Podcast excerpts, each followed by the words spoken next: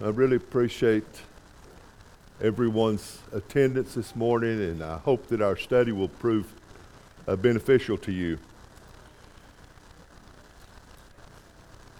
I'm going to be uh, examining some scripture found in 1 Peter, the third chapter, verses 18 through 21. And I guess if I'd turn this on, it would help.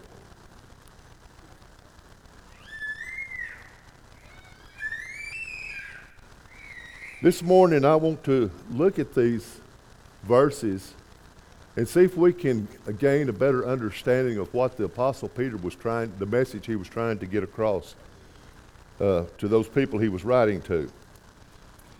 In 1 Peter 3, verse 18 through 21, Peter said, For Christ also suffered once for sins, the just for the unjust, that he might bring us to God being put to death in the flesh, but made alive by the Spirit, by whom he went and preached to the soul, to the spirits in prison, who formerly were disobedient, when once the divine long suffering waited in the days of Noah, while the ark was being prepared, in which few, that is, eight souls, uh, were saved through water. There is an also there is also an antitype or a like figure uh, which now saves us, baptism. Not the removal of the filth of the flesh, but the answer of a good conscience toward God through the resurrection of Jesus Christ. You know, this reading on the surface seems confusing to many. And because of these verses, it has led many to have a misconception of what he's talking about. And as we study these verses, I want to try to answer three questions. Number one, does 1 Peter 3 teach a second chance for salvation? And did Jesus preach repentance from the grave to departed spirits in prison? Number two, who were the spirits in prison? And number three, how does the Spirit work in our salvation?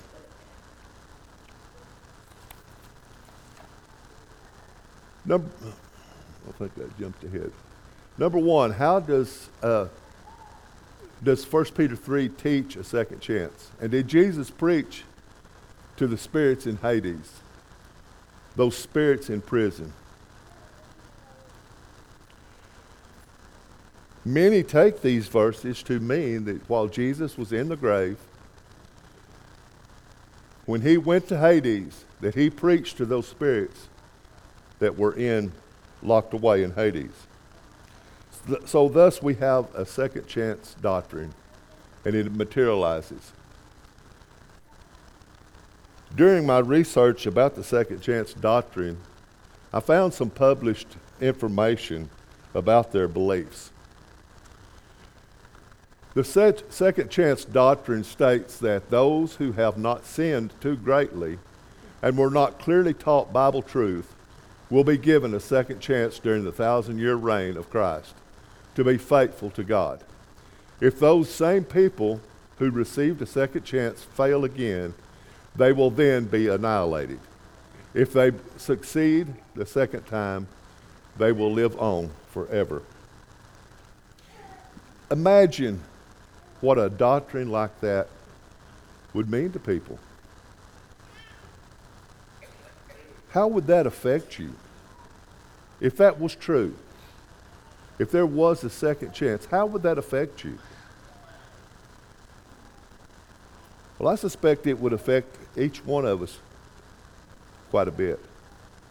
First of all, it would remove any fear of being eternally lost.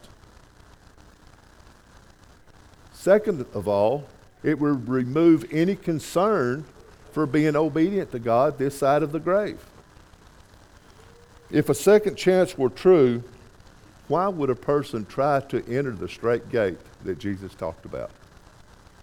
Why would we go into all the world and preach the gospel if there was a second chance after death? Paul said in the last days, perilous times would come. That there would be people that would not endure sound doctrine, but they would have itching ears. They would seek out teachers that would tell them what they wanted to hear. a smooth doctrine, something that was pleasant to the ears.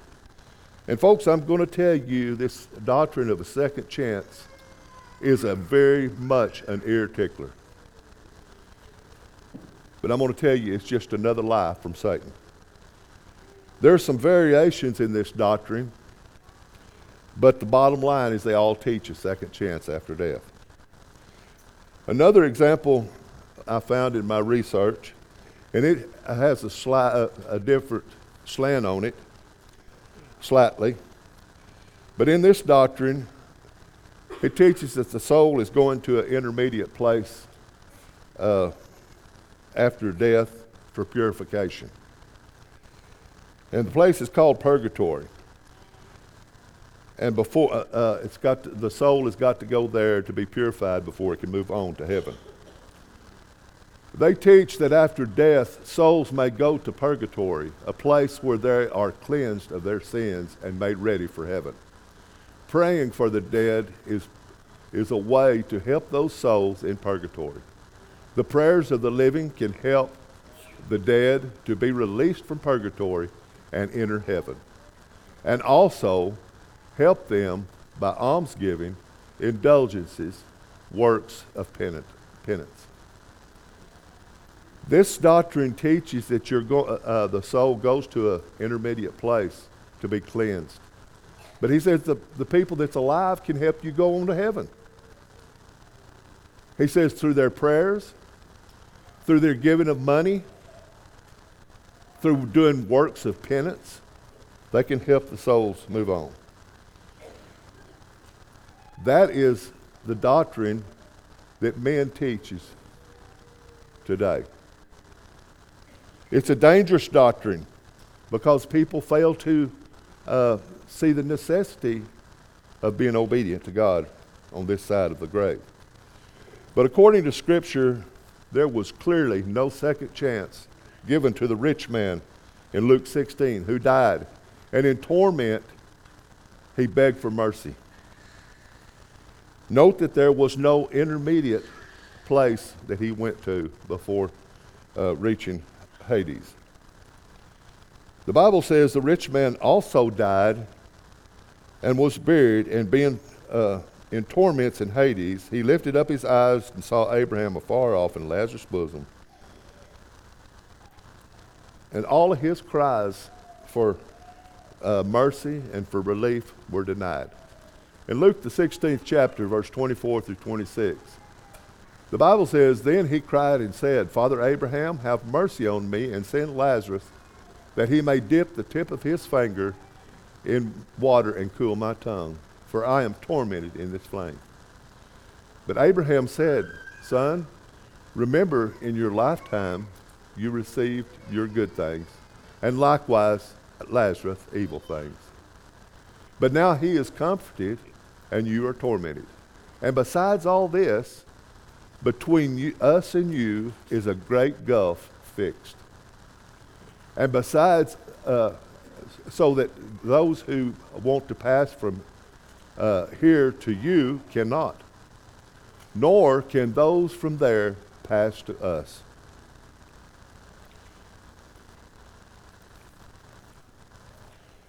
The Bible teaches that hearing and obeying God must take place this side of the grave. Peter referred to Noah as a preacher of righteousness and said that he preached righteousness right up until the time that he entered the ark. And the flood was being brought in on the ungodly. In 2 Peter 2, verse 5, Peter said, And did not spare the old, uh, the ancient world, but saved Noah, one of eight people, a preacher of righteousness, bringing in the flood on the world of the ungodly. These people heard the preaching while they were alive and had opportunity to obey. When we examine Scripture, we find that after death, our eternal destination is determined. Scripture doesn't teach we will be given a second chance, nor that we will move on after being cleansed of our sins in purgatory. Remember what Abraham told the rich man uh, in Luke 16. He said, There is a great gulf fixed. That it says, Those that want to pass from here to you cannot. And those that want to come from where you're at to us, they cannot. It's not going to happen, folks. Now, I want to uh, examine 1 Peter 3. If you want to get your Bibles out and follow along, we're going to be jumping back and forth in 1 Peter 3. But verse number 18,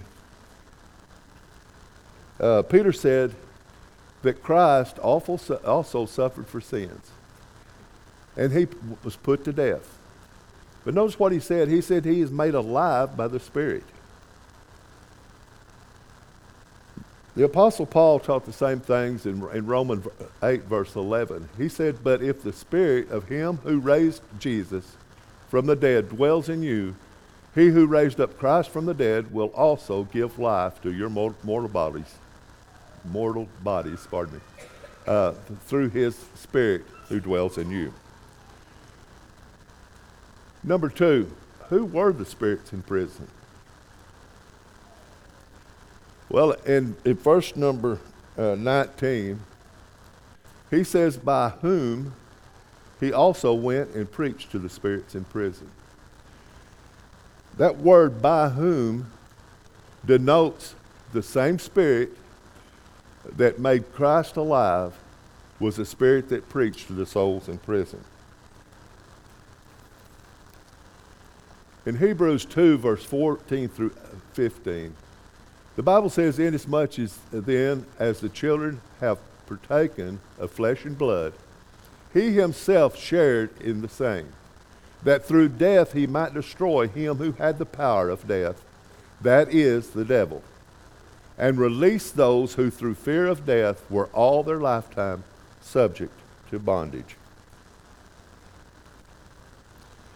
Notice what the writer of Hebrews said. He said they were all their lifetime subject to bondage.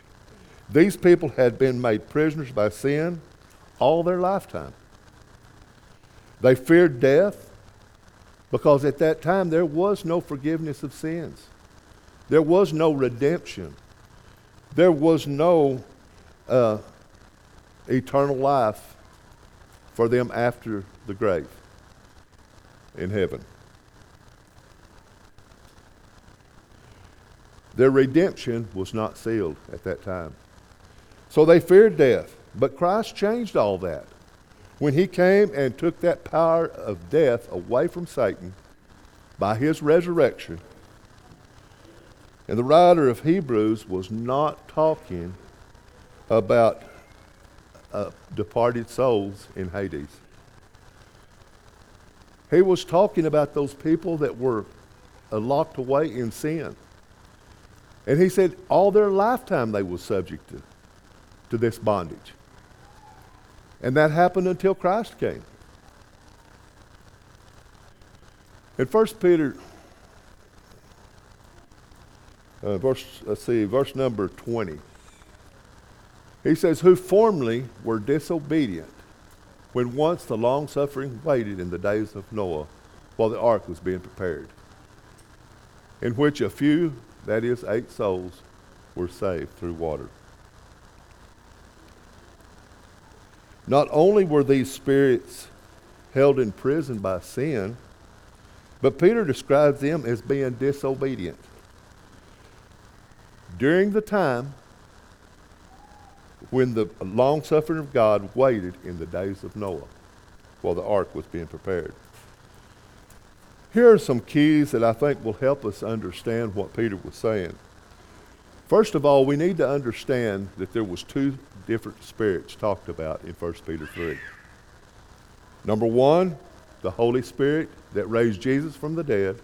And number two, the spirits in prison that were preached to. The spirits in prison were live human beings and not departed souls in Hades. They were disobedient. He asked, when? When were they disobedient? Well, Peter says, during the time that God was long suffering with them, giving them opportunity to repent. while waiting for Noah to finish the ark. Peter is talking about this preaching taking place in the days of Noah, in Noah's generation.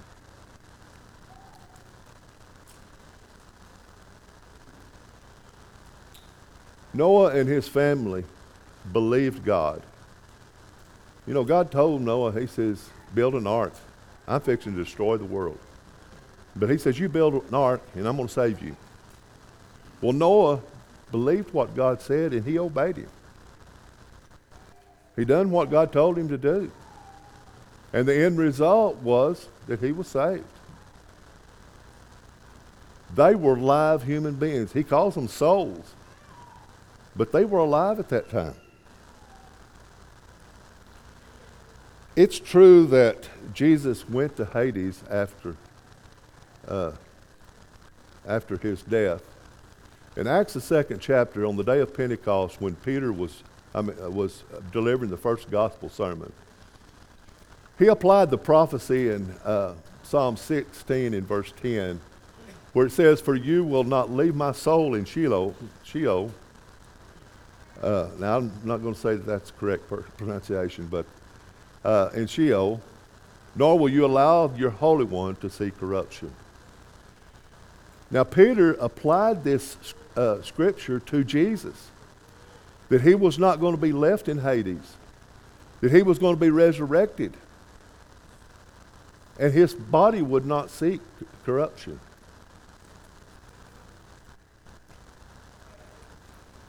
However, in uh, Acts 2.31, Peter said nothing about Jesus preaching to, uh, to those souls in Hades or in Sheol, which uh, is translated the abode of the dead or Hades. The only people that the scripture says were preached to were those who were held in prison by sin those who were disobedient when the long suffering of God waited in the days of Noah while the ark was being finished. If Jesus was preaching to the lost souls in Hades, the question that comes to my mind why would he only preach to those spirits in Hades of Noah's day? What about the spirits in Hades that were before the days of Noah? What about the spirits in Hades that were after the days of Noah? Would that not make God a respecter of persons? The Apostle Paul said in Romans 2, uh, verse 11, For there is no partiality with God. Jesus didn't personally preach in the days of Noah. He did preach he, nor did he preach to the spirits in prison. But the Spirit sent down from heaven did inspire Noah to preach repentance to the people of his generation, which were disobedient, live human beings made prisoners by sin. In Isaiah 42, verse 6 through 7, the, uh, uh, the prophet says, uh, prophesying for God, he says, I, the Lord, have called you in righteousness and will hold your hand. I will keep you and give you as a covenant to the uh, people, as a light to the Gentiles, to open blind eyes, to bring out prisoners from the prison, those that sat in darkness from the prison house. This was a prophecy of Jesus. And notice what he said concerning Christ. He says, I will keep you and I will give you as a covenant to the people, as a light to the Gentiles, to open their eyes, to bring them out of, pri- uh, out of prison, out of darkness, those that sit in the prison house. If Peter's message in 1 Peter 3 was that Jesus preached to the souls or the spirits in prison in Hades, this would contradict this prophecy. Because Isaiah said the purpose of Jesus was to bring out the prisoners from the prison and those that sit in darkness from the prison house. Christ's purpose was in his uh, being sent by God was to be the new covenant, to set up the new covenant, to open people's eyes to the truth, to bring them out of sin and make them whole again.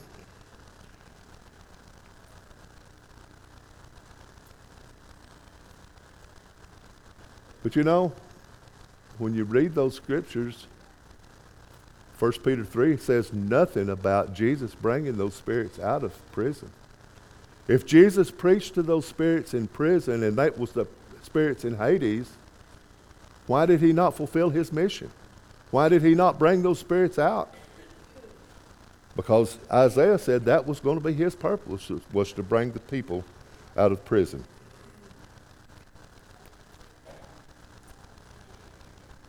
The message in 1 Peter 3 cannot mean that Jesus preached to the spirits in prison. Notice that David was very much alive when he prayed to God and said, Bring my soul out of prison that I may praise your name. Number three, how does the Spirit work in our salvation? Peter uh, says our salvation is a like figure to, no, to what Noah's salvation was. 1 Corinthians 1, verses 18 and verse 21, Paul says, For the preaching of the cross is to them that perish foolishness, but unto us which are saved is the power of God. Verse 21, For after that, in the wisdom of God, the world by wisdom knew not God. It pleased God by the foolishness of preaching to save though, uh, them that believe. In Nehemiah 9, verse 30, the Bible says, Yet for many years you had patience with them and testified against them by your Spirit in your prophets. Yet they would not listen. Is that not what happened in the days of Noah? The Spirit was in him, and he preached righteousness to those spirits in prison. Did they listen to him? No, they done just exactly what Nehemiah said. Said you testified to them by the Spirit that was in the prophets, and they didn't listen. I want us to notice uh, a, few verses that kind of show the process that I'm talking about. In Hebrews 1, verse 1 and 2, we realize that Noah had to hear God's word. What God said to him. In Hebrews 1, verse 1 and 2, the Bible says, God, who in various times and in various ways spoke to, in times past to the fathers by the prophets, hath in these last days spoken to us by his Son, whom he hath appointed heir of all things through whom also he made the worlds. John 3, verse 34 For he whom God hath sent speaks the words of God. For God does not give the Spirit by measure.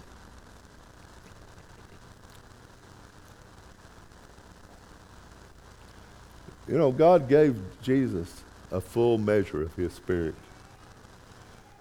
After Jesus ascended to heaven, after his ministry, and he ascended to heaven, he made a promise to his apostles. He said, I'm going to send you a comforter. And he's going to uh, guide you into all truth. So when Jesus went back to heaven, he sent the Holy Spirit to guide the apostles into all truth. And they passed it on to us.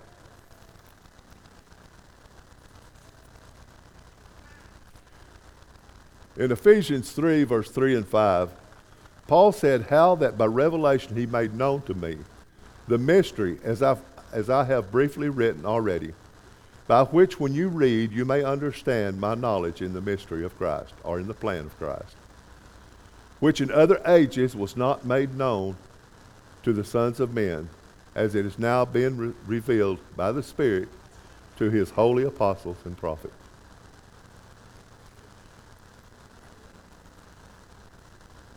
1 Peter 3, um, 1 Peter 1, verse 10 through 12.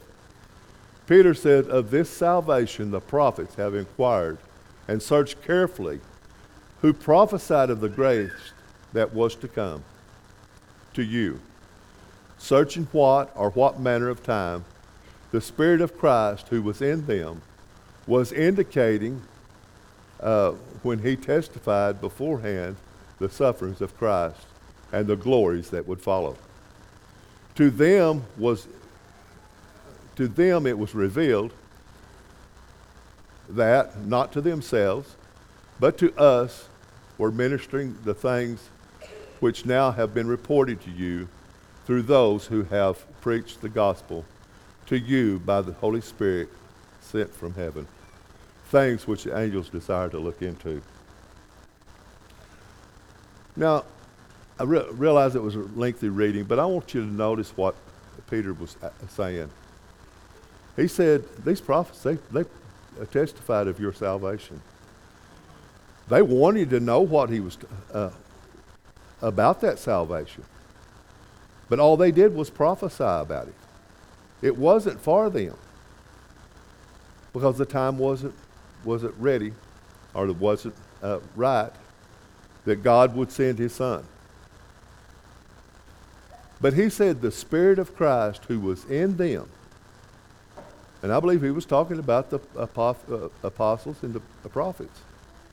He said the Spirit of Christ that was in them preached the gospel to you by the Holy Spirit sent down from heaven. That's how the, that's how the Spirit works. It was sent to the apostles.